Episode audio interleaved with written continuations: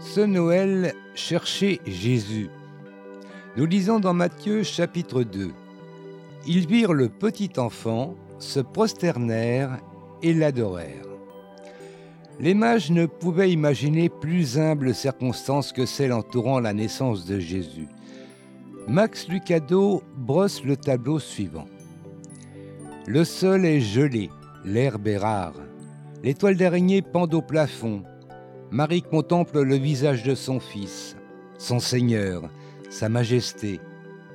À cet instant, personne au monde, hormis cette jeune femme, ne peut mieux comprendre qui est Dieu et ce qu'il a fait.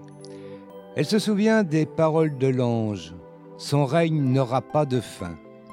La majesté dans un milieu ordinaire, la vertu dans le fumier et la sueur, le divin venant au monde dans une étable. Ce nouveau-né avait un jour dominé l'univers. Ses habits d'éternité se sont changés en haillons. Le trône, doré, abandonné pour un enclos de moutons crasseux. Les fidèles anges remplacés par des bergers. Pendant ce temps, la ville bourdonne, ignorant que Dieu visite sa planète. Jamais l'aubergiste n'aurait cru qu'il venait juste de jeter Dieu dehors dans le froid. Et si on avait annoncé que le Messie était blotti dans les bras d'une adolescente aux environs de leur village, tout le monde aurait éclaté de rire. Tous étaient trop occupés pour s'en soucier.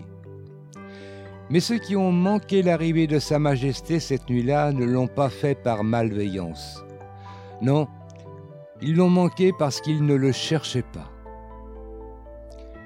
Une pensée pour aujourd'hui. Ce Noël, au milieu des cadeaux, des guirlandes et de la fête, arrêtez-vous et cherchez Jésus. Si vous le connaissez comme Seigneur et Sauveur, prenez le temps de le louer. Sinon, faites de lui votre Seigneur et Sauveur.